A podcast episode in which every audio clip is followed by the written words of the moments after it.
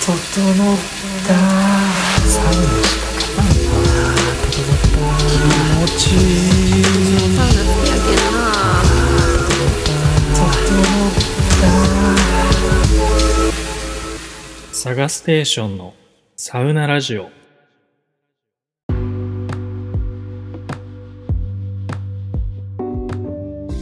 どうも、サガステです。このサウナラジオはサウナの入り方やおすすめサウナを紹介したり、サウナ中の考え事を深掘ったり、サウナへの愛と欲を吐き出したりするポッドキャストです。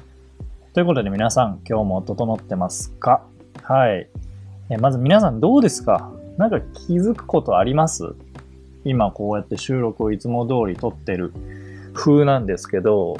何か気づくことありますか？いや、僕もね、もうちょっと気づきやすいかなと思ったんですけど、なんか案外分かりづらくて。というのも、マイクをね、変えたんですよ、ついに。このラジオでも、なんとかちょっと喋ったことなんですけど、ピンマイクをね、ずっと昔に買ってたんですけど、Mac に直接、Mac で収録してるんですけど、Mac に直接繋いでも、まあ、反応してくれないっていう問題が起きてまして、で、これはもう本当に、まあ、僕の反省点でピンマイクを買った時にもう何も考えずに購入してたんですね。で、よくよく調べると、まあなんかこれをどこまで話していいかあれなんですけど、僕が買ったマイクはその三極と呼ばれる、接続端子が三極端子と呼ばれるマイクで、で、Mac 側の、イヤホンジャックのところは四極っていう、まあなんていうんだろうな、規格がちょっと違うのかな、まあ仕組みがちょっと違うというか、4極の穴に3極のプラグを挿してもそのまま録音できないっていうことが起こってたんですよ。で、それを使えるようにするには3極から4極端子に変換するアダプターが必要なんですけど、そのアダプターを、何度か買ってみたんですけど、なんか Mac と対応してなかったりだとか、僕が持ってるピンマイクに対応しなかったり、ことごとくそのアダプターがの購入に失敗してきてたんですね。で、もうええかと思って、そのまま Mac の内蔵マイクでずーっと収録してたんですよ。ピンマイクを持ってるにもかかわらず。で、この前の Amazon の、ブラックフライデーで、まあいい機会だと思って新しいアダプターを購入しましたら、まあ無事ね、なんとか対応してくれて、僕の Mac と、ピンマイクにそれぞれ対応したアダプターを、まあ、3度目の正直でね、買うことができて、あ、これでやっとピンマイクを使って、ずーっと眠らしてたピンマイクを使って、収録できるぞっていうことで、いざ、こうやってピンマイクを使って、撮ってるわけなんですけど、正直、あんまわかんないですよね。なんか僕もね、もっとね、劇的に音質が変わるかと思ったんですけど、多分そんなに変わってないか、多分ね、なんならちょっと聞きにくくなってる人もいるかもしれないぐらいの、感じかなと思ってます。なかなかね、奥が深い世界だなと思うんですけど、その音量の、感度というかね、入力感度というかね、ピンマイクすると音がちっちゃくなるから、それを上げようとしてノイズも上がっちゃうみたいな、まあ、もろもろの問題がいろいろ今抱えてまして、まあ、試しにとりあえず今日はピンマイクで撮ってるんですけど、まあ、もうちょっと音質を、こだわるならば、ちょっといろいろ考えないといけないなというふうに思ってる次第でございます。またちょっとね、収録環境もちょっと複雑になったりして、もっと気軽に撮れた方がいいんじゃないかとか、ちょっと別の悩みも出てきたりしてるので、ちょっとここは考えようかなと思います。はい。ということで、とりあえずね、今日は、いつもと違うマイクで撮ってみてるので、どうですかということを、まず聞いてみた次第でございます。はい。さて、本題の方に移っていこうと思うんですけど、皆さんですね、前回の、サウナラジオ聞いてくださいましたか？はい。たくさんの方に聞いてくれてるみたいでありがとうございます。まあ、僕もね、めちゃくちゃお世話になっている、そして今年大リニューアルを果たしたユートピア白玉温泉さんの次期社長をお招きしてですね、貴重な秘話をたくさん、伺ったんですが、まあ、インタビュー会もね、かなり久しぶりで、僕的にも刺激的でしたし、まあ、結構面白い内容だったんじゃないかなと個人的には思ってます。そんな魅力たっぷりの白玉温泉なんですけど、今回は僕目線、を僕目線でその白玉温泉の紹介をしていきたいと思ってます。で、これに関しては過去の放送も合わせて聞いてほしいんですが、何回だったかな、前回の対談の最後にも、案内させてもらったんですけど、リニューアルする前の、白玉温泉さんについて、語ってる回がありまして、ちょっと待ってくださいね。どこだ。あった。56回目か。はい。このサウナラジオの56回目の放送で、リニューアル前のユートピア白玉温泉さんの、話をしてたりだとか、あと、恋バナをした時もありましたね、つい最近。シャープ115、このサウナラジオの115回目の放送で、白玉さんへのね、リニューアルを果たした白玉さんへの複雑な思いなんかも語ってますんで、そちらも合わせて聞いてもらいたいんですが、今日はね、気持ち新たにということで、僕が今リニューアルを果たした新生白玉温泉に、抱いている感想なり、思いなりを、紹介していけたらなと思っておりますんで、ちょっと前回とはまた違った視点で白玉さんの魅力を紹介していきたいと思います。最後までどうぞよろしくお願いいたします。はい。ということで、まずはいつも通りですね、基本情報から話していきたいと思います。ユートピア白玉温泉さんですね。大阪府大阪市、城東区の蒲生というところにある、公衆浴場、町銭湯でございます。最寄り駅で言うと、JR、一番有名なのは環状線かな。環状線の、京橋駅から徒歩で10分ぐらいのところにありますね。京阪線も通ってますし、大阪メトロ、地下鉄も通っております。なので、京橋っていうと大阪でもかなり大きな街、大きな駅なので、アクセス的にはかなり来やすいんじゃないかなと思います。少しそこから歩きますけどね。10分ぐらいなので、全然行きにくいという感じじゃないかなと思います。はい。で、前回ですね、次期社長の方にも聞きましたけど、今の2代前かな、おじいちゃん、おばあちゃんの時代に、石川県の小松市から大阪にやってきて、銭湯業を始めて、そこから今もずっと続いているという、感じのお話をされていましたね。はい。その間にも、2回ぐらいリニューアルを果たしたと、おっしゃってましたけど、それぐらい昔からずっとあそこの地で、受け継がれ続けている。白玉温泉さんでございます。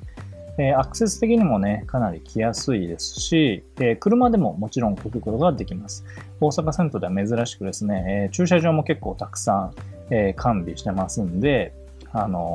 車で来るのも全然いいかなと思います。駐車場無料でございます。はい。で、定休日なんですけど、基本的には、年中無休。すごいですよね。年中無休。正月もやってます。はい。たまにお風呂のメンテナンスなんかで、定休日、不定休で、されてることはありますけど、基本的には、いつ行っても空いてるという感じですね。定休日はなしという感じです。営業時間もすごい長いことやられてまして、朝の6時から深夜の1時まで空いてます。本当にね、掃除していつ寝てるんだっていうのは、分業でやってるんでしょうけど、かなり僕としてはね、仕事遅くなってから疲れたなっていう時とか、仕事前にちょっとサクッとサウナ入ってきたいなっていう時とかにも使える、ありがたい銭湯です。はい。で、料金はですね、今回リニューアルしてサウナも新しくなったということで、料金一新。以前は、大阪公衆浴場の、金額だけだったんですけど、リニューアル後にはサウナ代が必要になりまして、今ですと大阪の銭湯が490円の入浴料、そこにプラスでサウナ料が300円かかります。はい。なので、サウナ入るには790円ですね、必要になることになります。で、支払いに関しては、もちろん現金は使えるんですけど、電子マネーも、かなり豊富に使えます。もともと、バーコード決済、PayPay とか、その他諸々のバーコード決済使えたんですけど、それプラスで最近は、電子マネー、多分交通系も使えるし、ID とか、クイックペイとかも使えるんじゃないかな。かなり、豊富な支払い、銭湯とは思えない豊富な支払い方法を用意していたと思います。はい。ですね。その辺もやっぱり、令和だなというか、しっかり今の時代に対応しているなと感心する部分でございます。はい。まあ、そんな基本情報でして、じゃあお風呂の話に行きましょうか。はい。説明欄の方にユートピアさんの、公式ホームページというのがあるんで、それのリンクを貼りしときますけど、そこにもね、お風呂の紹介がずらっとされております。まず、おもゆ。主な湯。主人の主に湯でおもゆですね。銭湯で最も大切な浴槽広く深いおもゆ。首までしっかり浸かり、水圧を十分に感じることができますと。これは男女両方にあるみたいですね。まあ、よく大阪とか関西の銭湯で見る深いお風呂です。はい。で、北出さんもおっしゃってましたけど、やっぱ温度管理をすごく重視されてるみたいで、夏場とかね、結構ぬるめに設定されていたんですけど、最近行くとね、結構暑い設定にしてくれてて、寒い時期にはかなりポカポカ芯から温まるような、温度設定にしてくれております。はい。で、前回キラレさんも挙げてましたけど、やっぱりおもゆと氷風呂が、うちは名物ですっておっしゃっていて、水風呂の話はまた後でしますけど、氷風呂っていうのが、おもゆと、二つ合わせてメインというかね、名物みたいな感じで紹介されてました。はい。あと、いっぱいお風呂ありまして、エステ風呂っていうのがあったり、露天風呂もありますし、高濃度炭酸泉、それから電気風呂、座り湯、寝湯、腰まで浸かれるお風呂、あと、ジェットバスなんかもいろいろありますね。はい。で、リニューアルしてから、ボディーソープとリンスインシャンプーが、常設されました。はい。あと、ドライヤーも無料で使えますと。はい。この辺がだから、そうですね。はい。この辺がやっぱ普通の銭湯とは違う場所かなと思いますね。うん。だいたいドライヤーも20円かかりますし、シャンプー類などを置いてるところは、まだまだ少ない印象なので、やはりサウナ料金を取るだけあって、この辺のアメニティとかの豊富さはさすがだなという感じです。そんな感じでございますね。はい。僕はやっぱり、おもゆ、それから、高濃度炭酸泉が好きですね。高濃度炭酸泉は、おもゆと違ってどちらかというと、ぬるめ設定の温度設定で、俯瞰温度を楽しむことができます。はい。なので、ぬるいお風呂と熱いお風呂の交代浴っていうのも楽しめますし、ちょっとのんびりしたいなというか、ほぐれたいなみたいな時に、このぬるいお風呂に入るのがすごく気持ちよくて、僕は好きです。はい。そんな感じのお風呂の紹介で、じゃあサウナの話に行きましょうか。ユートピア白玉温泉さん。リニューアル前の話を少しすると、白玉温泉さんのお風呂もとにかく湿度だったんですよ。そう。サウナ室を開けた瞬間の、うわ、暑っ、やばみたいな感じ。あれは本当に湿度で決まると僕は思ってるんですけど、開けた瞬間の攻撃力というかね、威嚇力みたいな、サウナ室入った瞬間の、威嚇力だね。は、すっごい高いよ。サウナ室だったんですよね、リニューアル前は。よく、荒ぶるボナサウナ、灼熱荒ぶるボナサウナみたいな表現をされてたりしましたが、まさにそんな感じで、温度は多分そこまで高くないんですけど、もう湿度が高すぎて、入った瞬間、なんかもう火傷しそうみたいな。だからそれこそ敷地の薬草サウナみたいなイメージが近いと思いますし、あとは長野県で行ったスーパー銭湯オブー、リンゴの湯やオブーもかなり暑かったですね。あんな感じだと思います。はい。で、リニューアルされて、湿度に関しては、ちょっと落ちましたね、正直。昔みたいな灼熱のボナサウナ、湿度ガンガンのボナサウナっていう感じでは、良くも悪くもなくなりました。で、広さもかなり大きくなって、で、広さが変わったのが大きいのかな。熱源ももちろん変わってますから、うん、その温度感というかっていうのはもちろん変わってるような感じです。はい。で、どんなサウナになったかというと、男湯の方は昔はドライサウナとスチームサウナが2つあったのに対して、それをそれぞれ男湯と女湯でぶち抜いて、男湯1個、女湯1個っていうサウナの数としては2つから1つ、その分広くなったみたいな感じになってます。はい。で、男湯の方はドライサウナが1つになりまして、収容人数が20人。多いですね。かなり広いです。大阪で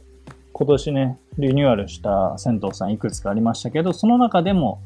すごく広いサウナ室に進化したのがこの白玉温泉さんです。前回どうだろうな ?1、2、3、4、5、6、7、8、9、10 人か11人、まあ、10人ぐらいかな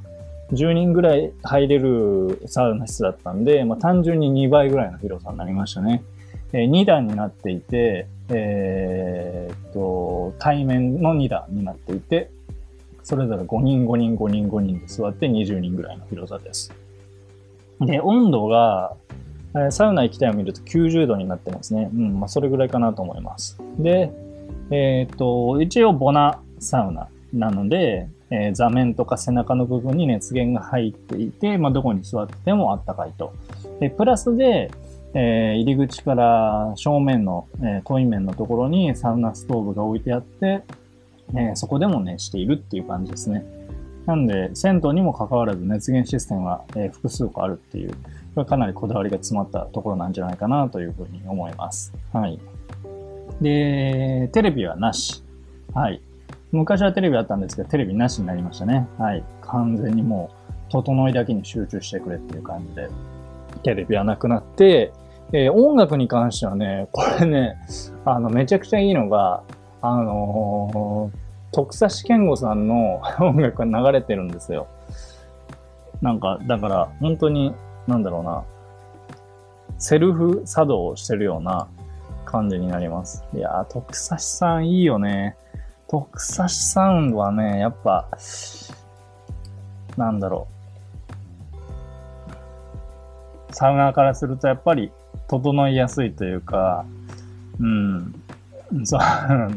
いいよね。気持ちいいよね。そう、それが僕的にはポイントがかなりでかいところかなと思いますね。はい。で、あとは、湿度ね、あと。湿度は、まあその前回ほどの灼熱湿度ではないけど、まあまあ、昭和のストロング系という感じではなく、ちゃんと湿度も適度にあるという感じがします。はい。で、照明もね、なんだろうな、めっちゃ暗いわけではないけど、綺麗にされてるなという感じがしますね。で、ロウリュ行ってみましょうか。一応、オートアウフグースと呼ばれるものがあります。ただ、僕らがイメージしてるようなロウリュではないんですね。ロウリュっていうと、まあ、サウナストーンがこう、積み上げられていて、その上から水なりアロマ水なりをかけて蒸気を発生させて、その蒸気をサウナ室内に拡散させることで、まあ、アウフグースだったりをするみたいなことだと思うんですけど、ここはそうじゃなくて、まあ、オープンする前からオートロールありますっていう風に歌われていて、で実際入ってみると、どこにもそんなのないじゃないかという風に思ってて、だからそのサウナストーンに水をかけるみたいなシステムがどこにもないんですよね。はい。で、何分ぐらいかな ?10 分に1回ぐらいかなあれは。ちょっとサウナ行きたい。見ますね。そうね。10分に1回だね。10分に1回、なんか、サウナ室内の赤いネオンがいきなり光り出して、ニュージャパンばりのね、何かが起こるぞ感が、演出されて、で、2つかな対角線上に、サウナ室の天井についているなんかダクトみたいなところがあるんですけど、そこから熱風がブォーっと吹いてくると。それが10分に1回あるんですよ。で、どうやらそれのことをオートロウリュって呼んでるみたいで、これロウリュって呼ぶのかって正直僕は思ってたんですけど、前回の対談でその真相が明らかになりまして、どうやらその上から石をかけるのはちょっと安全面のことを考えてどうかなっていうことで、他の銭湯さんと違うことをしようという考えから、積み上げられたサウナストーンの上からかけるのではなく、どうやら下から、蒸気を出してるみたいですね。で、そこで発生した熱波みたいなものを、天井のダクトから出してるっていう真相でした。だから最初はこれ、ロウリュって呼ぶのかって正直思ってたんですけど、その話を聞くと納得でしたね。あ、そういうことねと。僕らが知ってるロウリュスタイルではないけど、まあ、下からそう蒸気をやって、そんな熱波を発生させていて、で、それを循環、ファンで循環させているっていう説明だったんで、ああ、まあなるほどなと思いましたね。ね、そんなことされてると。うん、だからなんだろうな。これはもしかしたら賛否が分かれるところかもしれないですけど、いや、俺たちの知ってるロウリュが欲しいんだよっていう人もいれば、白玉さんは他のサウナ施設さんとは違う新しいことをしてるなっていうので、プラスに考える人も結構多いんじゃないかなと思います。僕的にはね、半々かな。やっぱりね、他で最近リニューアルされた大阪の銭湯さんでいうと、入船温泉さん。あそこは、ユートピア白玉温泉さんほど広いサウナ室ではないんですけど、やっぱオートロウリュ、サウナストーンの上から水をかけて、ロウリュして発生する、なんていうか、肌で感じるような、湿度感、熱波感っていうのはやっぱり好きなんですよね。で、やっぱり、水をかけた時のジューっていう音だったりとか、視覚的な楽しさみたいなのも、まあ、やっぱり僕は好きかなと思いますんで、それは全部裏でやってますよって言われるのは、まあ、ちょっと、いや、見せてよって思うところも正直あるっていう気持ちはありますね。はい。なんでまあ、半々かな。でも全然それを、安全面を考慮して裏でやってるんですっていうのは、全然もう、なんだろうな。いいんじゃないかなと思いますね。はい。っていう感じで。なので、天井から熱波が出てくるんですけど、そこから出てくる熱波は、正直ね、もうちょっと湿度感が欲しいなって思っちゃう。どっちかというと、ちょっとカラッとした熱波が来るんですよね。まあ、それもいいけど、っていう感じがどうしてもしちゃうかなっていうふうに思う。個人的な感想でございました。はい。まあ、ただ、総じてね、やっぱり広さも広くなりましたし、複数の熱源を使って、それから照明とか音響、流す音楽とかもすごいこだわり持ってらっしゃるんで、あとネオンをつけたりね。やっぱり、こだわりがすごく詰まってるし、ちゃんと進化してるなっていうのが正直な感想です。あとは、結構ね、好評なのが、うちわなんですよ。これ確かに珍しいなと思うんですけど、サウナ室の前に、もちろんね、ビート板のサウナマットが置いてあって、その他にプラスチック製のうちわみたいな、ちっちゃいうちわみたいなの置いてあるんですよ。で、それをみんな自分で持ってきて、中でみんなパタパタ仰いでるんですよね。まさにセルフアフグースならぬ、セルフ仰ぎをしてるわけなんですけど、ちゃんとやっぱり言うても湿度があるので、結構うちわで仰いだ時の熱っていうのはちゃんと感じられるし、うちわを置いたっていうのはなんか新しいし、すごい、よく置いたなっていう感じは正直しましたね。そこがだから意外とって言ったらあれだけど、すごくやられたっていう感じでしたね。結構好評。僕の周りでは。はい。ですね。はい。あと、サウナマットも、ビート板のマットがありますけど、それ以外にもともと、ふかふかのワッフル地のタオルというか、マットが敷いてあるんで、その上から、各自マットを敷くこともできる。ビート板のサウナマットを敷くこともできるっていうことで、まあその辺の配慮はしっかりされてるなという印象を受けます。はい。じゃあ次、水風呂行きましょう。はい。水風呂もね、大進化しましたね。リニューアル前は、もともと氷が降ってくるシステムみたいなものがあって、名物氷風呂だったんですが、深さもね、そこまで深くない。普通ぐらい、腰ぐらいまでかな。で、温度も、まあ普通って感じで、別に何の変哲もないっていう感じだったんですけど、何が変わったかというと、やっぱり深さ、なんといっても深さですね。松本優さんを参考にしたっておっしゃってましたけど、深さ140センチになりました。なので前回の、リニューアル前の水風呂に比べるとかなり深さが増したという印象です。温度に関しては16度ぐらいかな、16度 16.5 度ぐらいに調整してるとおっしゃってましたけど、広さでいうと4人ぐらい入れる、4、5人入れる感じっていう広さですね。なんで広さは変わってないかな、あんまり。だから深さだけ縦に伸びたっていう感じかな。で、温度とかもそんなに変わってはないという。逆にあえてこの温度にしてるっていう感じの話でしたね。で、定期的に氷がドボドボと落ちてきます。で、これすごくね、僕はどういう仕組みになってんねんってことで前回の話でも聞いたんですけど、屋上の屋根の上みたいなところに、氷があって、自動生成される製氷機みたいなのがあって、しし落とし的な感じで、だんだん氷が溜まってくると自動で落ちてくる、システムになってるみたいですね。で、そこから、なんだろうな、あれなんていうの？塩ビ管とかっていうのかな。茶色いダクトみたいな筒の中をゴロゴロゴロゴロってずっと落ちてきて、重力に従って水風呂の中に氷がドボドボと落ちると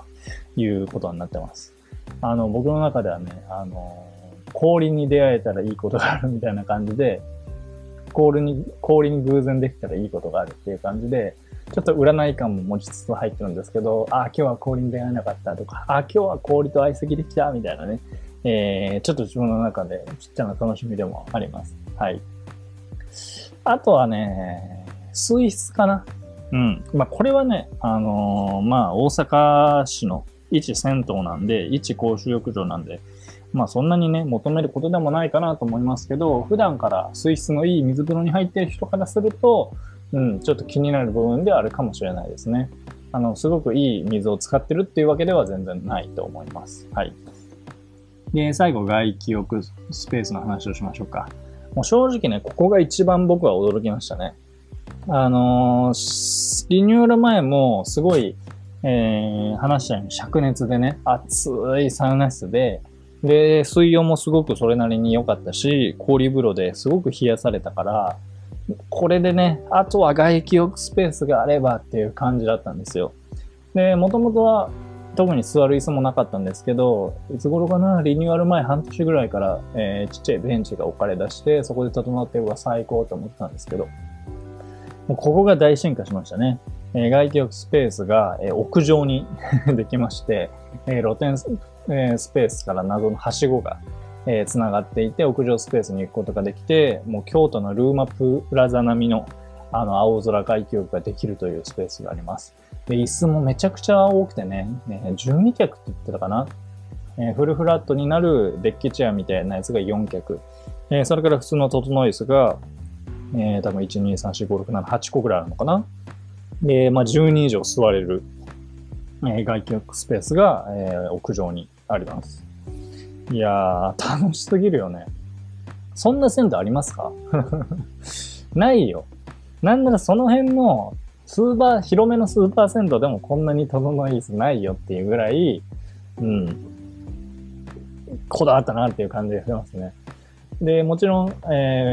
浴室内にも椅子がいくつかあって、中で休憩することもできますし、ちょっとあれかな、脱衣所で休憩するのはちょっと厳しいかな。ゆったり座る場所があんまりないかもしれない。結構、ぎゅうぎゅうにロッカーがある感じなので、ちょっとゆったり座ろうみたいなのは、もしかしたら難しいかもしれないですね。なので、ここから寒い時期になったりするとどうかなという気持ちは若干ありますけど、銭湯でね、あれだけの、外気浴スペースを確保して、あれだけの整い椅子を置いたのは、もうすごい、なんだろうな、偉大なことをしたなというふうに僕は思ってます。はい、ありがとうございます。で、その他のサービスで言うと、これは前回から、リニューアル前からあったことなんですが、生ビールね、確かビールサーバーがあります。で、お風呂上がった後に生ビールをジョッキで飲むことができます。その他にも、もちろんドリンクなんかもいろいろ置いてますし、軽食もあります。あとソフトクリームもあります。で、あとは、銭湯を出て、駐車場の、1階の駐車場の角のところにたこ焼き屋さんもあります。これがね、ありがたい。結構安いんですよ。いくらだったかなちょっとパッと出てこないけど、このたこ焼き屋さんがね、リニューアルしてなくなっちゃうんじゃないかってちょっと不安だったんですけど、今もちゃんとあります。はい。たこ焼き屋さんあります。で、結構ね、その駐車場でたこ焼きを買って、ロビーに戻って生ビールと一杯やるっていうのが、いいかなと思いますね。あとはマッサージチェアがあったり、テレビ見ることができる畳スペースみたいなのがあって、そこに漫画がね、いろいろ置いてあったりだとか、あと、まあ、ロビーにもね、たくさん椅子があるので、ソファーがあるので、いっぱい人が来ても大丈夫っていう感じですね。で、脱衣所も、すごく綺麗になってます。荷物が多い人でも、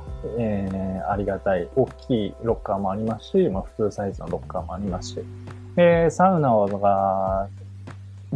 料金を払った人は、他の人とは違う専用の、鍵をもらうんですけど、そのサウナの人と、サウナじゃない人の区画がじゃあその分かれてたりだとか、っていうのはありますね。サウナ料金払ってる人は、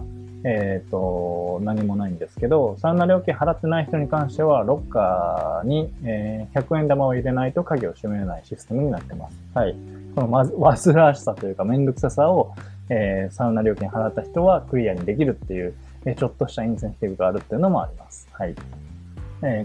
全体的には綺麗ですね、すごい。さっきも言ったように、ゆったりできるスペースがあるかって言われるとちょっとないんですけど、その分ね、たくさん人が入れるようになってますし、ロッカーもぎっしり、あるような感じですね。はい。あとは、京都府民も納得の、カゴシステムもあって、カゴ使いたい人はカゴも使えます。で、あとは自販機があったりとか、無料の、ドライヤーが2台、ありますね。あとは、ありがたいことに、箱ティッシュもちゃんと置いてありますし、綿棒もちゃんとあります。はい。あと、あれだ。なんて言うんだ、あれは。冷水器じゃないんだよな、あれは。食堂とかによくある、氷プラス水、それから水オンリーみたいな感じでボタンを押して、コップで、奥にグッて押したら水が出てくるみたいな、あれなんていうの？製氷機じゃないな、製水機。冷水機とは違うね。まあ、ウォータークーラーって言っちゃっていいのかな。まあ、水が出てくるやつがあります。で、コップも大量に置いてあるんで、水に困ることはないですね。水分補給に困ることはないです。はい。あとは、駐車場に、コインランドリーがあります。まあ、これはもうあるあるですよね。銭湯とコインランドリーはセットという感じで、コインランドリーもあります。はい。サービスとしてはそんな感じかな。はい。で、やっぱりね、前回の、対談でも、インタビューでもおっしゃってましたけど、地域の人に愛される場所、地域の人が自然と集まる場所になりたいっていうふうにおっしゃって、まさにそういうことになってます。とにかく人が多いです。良くも悪くも、とにかく人が多い。もう大人気ですね。夜になるとファミリー層も、子連れのファミリー層ももちろんいますし、僕みたいな、サウナもいます。若者のサウナーもいれば、ベテランサウナー、おじさま方もたくさんおられますね。なんで結構ね、ロビーは広くて開放的で、ソファーもたくさんあるんですけど、結構ね、時間によってはもうごった返してる感じはありますね、正直。すごいなというふうに思います。だから、なんだろうな、サウナーのお求めで遠くからちょっと来たサウナーもいれば、いつも来てますよっていう、その近所のファミリー層とかもいて、うん、すごく愛されてるな感はすごいですね。さすが、もう白玉さんが目指したような姿にすでになってるなっていうのが、第一印象です。さすがだなと思います。で、ちょっといやらしい人もいるみたいで、リニューアルする前はサウナは無料だったんですね。サウナ料金を払う必要はなかったんですけど、やっぱりなんだろう、お客さんとしてちょっと質が低い人、マナーが悪い人なんかもいたりして、まあそういう人を排除するという意味でも、値段をちょっと上げたっていうのがあるらしいんですけど、そういう人はちょっと減ったらしいですね。若干減ったらしいです。で、別の無料の、浄土区には銭湯さんがいっぱいあるので、他にサウナ料金がかからない銭湯さんの方に流れてるみたいなんですけど、その別の銭湯さんが、お休みの時は、しぶしぶ白玉さんに来たりしてるらしいです。はい。でサウナ料金払わずにサウナに入るみたいなことをなんかしれっとしてるみたいな話をおっしゃってましたけど、ちゃんと最近見回りなんかもしてるみたいでですね、そういう人がいるとしっかり注意してくれてるみたいなんで、はい、そういう人もいるらしいです。まあなんせいろんな人が来てます。はい。愛されまくってますね。はい。で、あと最後にもう一つこれを言っときたいっていうのがあって、コワーキングスペースですね。もうね、これがいいよ。これがいいのよ。前回のインタビューの時にもちらっと話しましたけど、そのただのお風呂屋さんっていうだけじゃなくて、本当にいろんな人が集まる、地元の人が、欲しいと思ってる、まあ、施設というか、そういうのに応えたいみたいなことをおっしゃって、勉強スペースがないっていう近所の、常連さんのお悩みでコワーキングスペース作りましたみたいな話をしてて、まあ、他になんか、みんなが集まれるような物産展をしたいとか、そういうスペースもあるみたいな話をしてましたけど、ただのお風呂屋さんを超えて、本当にいろんな理由で人が集まる場所を作ってるなっていうのが、すごい印象的で、で、その主たるものがコワーキングスペースなんですね。で、僕も、まあ、こういう発信活動をしてる中で、その、作業スペースを探すことってめちゃくちゃあるんですよ。特にもうお休みの日なんか基本的には作業場にこもって作業するみたいな日が多いので、そういうことあるんですけど、まあ基本的にはね、大阪のカフェとかってもう土日になると人多すぎて集中できたもんじゃないんですね。だからその有料のなんかシェアオフィスなんかに行ったりするんですけど、この家の近所にね、このクオリティのコワーキングスペースができたっていうのはめちゃくちゃありがたいですね。はい。で、値段設定に関しては1時間400円。で、3時間で1000円。で、それ以降はプラス、1時間ごとに300円っていう感じですね。まあ、3時間ですね。1時間300円だったら、うん、他のコワーキングスペースに比べると、値段設定としては安いですね。で、Wi-Fi あり。もちろんね。Wi-Fi コンセントはもちろんあり。で、まあ、出来たてなんで綺麗ですし、何よりね、これは白玉さん的にはどうかわかんないんですけど、人が少なくてめちゃめちゃありがたい。はい。白玉さんとしてはもっと人来てくれって思ってるかもしれないんですけど、使う側からすると人が少ないっていうのはめちゃくちゃありがたい。で、すごいゆったりしてるし、静かだし、うん、めちゃくちゃ集中できますね。でね、至れり尽くせるなのが、ドリンクが無料なんですよ。ドリンクバーがあってね、そのソフトドリンクとか、コーヒーメーカーとかね、あとスープ系とかいろいろ用意されていて、これが無料で飲めるっていう、こんな値段でこの無料で飲めるっていうのが、もう最高すぎ。で、なおかつですよ。なおかつ、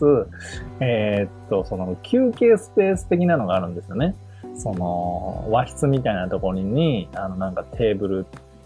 なんかちゃぶ台というかテーブルみたいなのが置いてあって、そこで漫画読んだりだとか、なんか、ヨギボーみたいなのがヨギボーとかなんだ、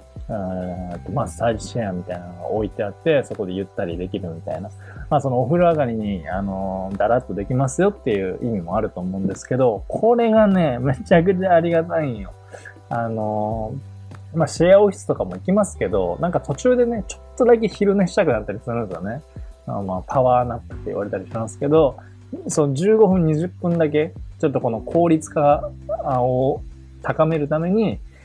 ちょっと昼寝したいみたいな、で、切り替えたいみたいなのがあるんですけど、なかなかね、そのシェアオフィスとかで昼寝できるスペースなんかないわけですよ。ね。だから、机に突っ伏して寝てる人たちとかがいるんですけど、このね、もう、寝ていいよっていう。ヨギボーで寝ていいよっていう、マッサージ屋で寝ていいよっていうのが、めちゃくちゃありがたい。こんなのないよ。こんなコワーキングスペースない。もうほんまにありがたい。はい。だからもう疲れたり、眠くなったりしたら昼寝もできちゃう、休憩できちゃうっていうのがね、もう最高。はい。超最高。はい。で、あとは漫画類とか雑誌とかもたくさんありますし、そこにないものでも、その電子雑誌、電子コミックみたいなのをスマホ、タブレットで無料で、読むこともできます。はい。で、あとは、気持ちいいテラスなんかもありますし、会議室とか、個室自分も完全に個室でこもってやりたいっていう人のためには個室もあるんで、テレワークとか、そういう需要にも応えてくれるんじゃないかなというふうに思います。はい。まあ、なんせめちゃいい。なんせ人少なくて、安くて、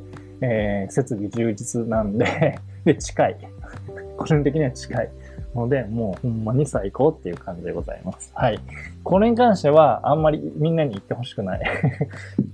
銭湯の方にはぜひ行ってくださいって言いたいけど、コワーキングスペースは誰も来ないでくださいっていうのが、個人的な感想でございます。はい。っていう感じでね、まとめると、前回北出さんも言ってたみたいに、松本湯さんとか、スパメッツァさんをいろいろ参考にしてリニューアルしましたっていうふうに、おっしゃってましたけど、もうね、予想をはるかに超えるリニューアルセンターができてるなっていうのが印象です。僕もね、リニューアルする前に、実は今度リニューアルするんですよみたいな話を実は北出さんから聞いていて、その時にね、結構自分でハードル上げてるようなこと言ってたんですよ。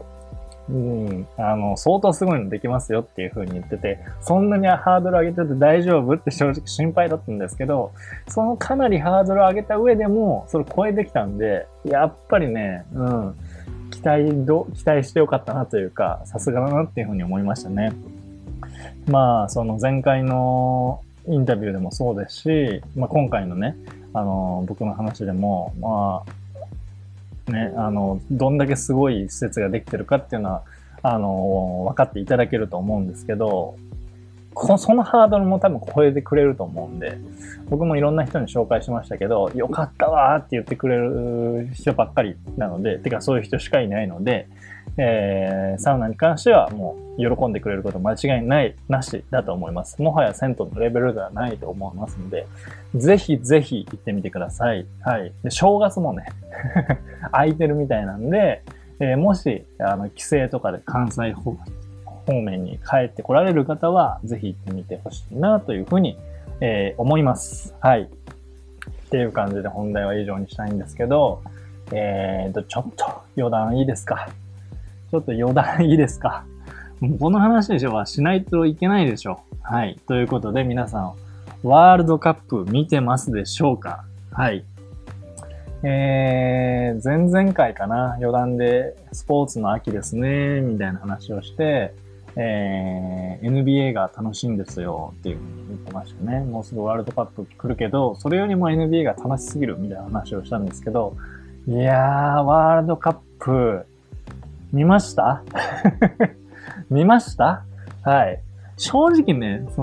今までの日本代表に比べると、僕あんまり期待してなかったんですよ。ただね、一番期待できたね。こんなに盛り上がると思わなかった。はい。で、今これ撮ってるのが火曜日で、もう、決勝トーナメントの1回戦の結果も分かってる状態？1回戦も終わってる状態なんですよ。で、多分ね、僕のサウナラジオでワールドカップのネタバレで怒る人はいないと思うんで言っちゃいますけど、まあね、惜しくもクロアチアに PK 戦で負けちゃいましたね。いやー、悔しかったなー。いやー、もうね、その前回大会のベルギーに逆転負けした時もそうでしたけど、いや、これいけるぞ、今度こそいけるぞって思えたからこそ悔しいですよね。まあね、延長戦も戦い抜いてね、選手たちもすごいもう出せるだけの力を出し切ってくれたと思うんですけど、いや、いけたよなーっていうのが、正直ね、僕らみたいな素人の考えではあるかなと思いますね。やっぱりね、PK 戦になると、クロアチアの方がもう、経験値で言ったら断然上なんで、やっぱあの辺の落ち着きというか、はさすがだなっていう感じでしたね。で、やっぱもう、ドイツ戦に始まりね、スペイン戦でもそうですし、どちらも優勝候補ですよ。ドイツもね、今までワールドカップで4回優勝したことがあるようなチームで、スペインもね、コスタリカに 7-0 で勝ったチームでしたから、これ絶対無理だろうっていうふうに最初は思ってましたけど、もうね、すごかったね。もう、見てて楽しかった、すごい。その僕はホンダ世代というかね、ホンダ、岡崎、香川、長友みたいな世代がすごいサッカー見てた時期だったんで、学生で。で、それに比べると、なんかこれっていう選手がいないなっていうふうに思ってて、なんかその今の若い世代、東京五輪世代っていうんですか？なんでそのあんまりその身がぐっと乗らない自分がいたんですけど、なんかすごかったね。試合を重ねるたびになんか選手たちもすごい仕上がっていってたし、なんか日本全体がこうどんどん日本代表にのめり込んでいってる感じがしましたよね。で、前回大会とかは結構スポーツバーとかに行ったりしてワイワイ騒いで見てたりしたんですけど、まあ今回はまあそこまでの熱量もないし、家で見るかっていう感じでね、アベマで見たりしてて、そう、あと本田さんの解説がね、めちゃめちゃ良かったっていう。本田さんのおかげでワールドカップ超楽しかったってのもあるんですけど、家で見てたけど、やっぱりもうすごい盛り上がりましたね。もう職場でもね、その話ばっかり、ワールドカップの話ばっかりしてましたよ。そう。で、ドイツとね、スペインの逆転勝利もあり、まさかの予選1位通過で、決勝トーナメント進出して、で、クロアチアですよ。クロアチアならちょっといけんじゃねみたいな正直あったじゃないですか。でもちろんその甘く見てたとかじゃなくて、ドイツとかスペインとかに比べるとやっぱり、ネームバリューは落ちるかなっていう風に思ってたんで、これ頑張ればいけるぞっていう、ちょっと可能性あるぞっていう風に思ってたんですけど、いや、惜しかったな、ほんと惜しかったな。いや、でも本当にこれに関してはもう本当にもう勝負の世界なんで、もうしょうがないと、クロアチアの方が、一枚上手だったということで、そういうことなんですけど、いやー、やっぱこのなかなか来ないチャンスをね、4年に一度しか来なくて、しかもこの、死のグループを1位で突破したっていう、もうここぞっていうチャンスだったんですけどね、悔しいね。そう。やっぱ行きたかったなっていう。しかもこの今回の決勝トーナメント結構順当に、進んでるじゃないですか。オランダが勝ち上がって、アルゼンチンが勝ち上がって、ブラジル、韓国もブラジルがね、快勝で勝ち上がって。っていう中で、スペイン、日本は結構いい試合してたんで、PK 戦まで持ち込んでね。まあ僕がもう語ることではないんですけどね。まあでも、感動と勇気をありがとうございましたっていうことですよ。いつかね、現地で、応援なんかもしてみたいなーなんて思いましたね。いやー、ほんとすごかった。ありがとうございました。はい。ということで、日本は負けちゃいましたけどね。今後もどんどん楽しくなっていくワールドカップだと思いますんで、注目していきたいと、思っております。はい。っていう感じで、はい。今回もね、なんか気づけばなかなかと50分くらい喋ってしまいましたので、この辺に終わりにしようかなと思います。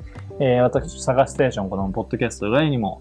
サウナに関する発信しております。SNS 等ですね、リンクを説明欄の方に貼ってますので、そちらもぜひチェックをよろしくお願いします。はい。で、サウナラジオで扱ってほしいテーマやコメント、質問も募集してますんで、そちらもリンクの方からどしどし、お寄せください。ということで、今回は以上にしたいと思います。マイクの質どうだったでしょうか。また次回の配信でお会いしましょう。皆さん、良い整いを。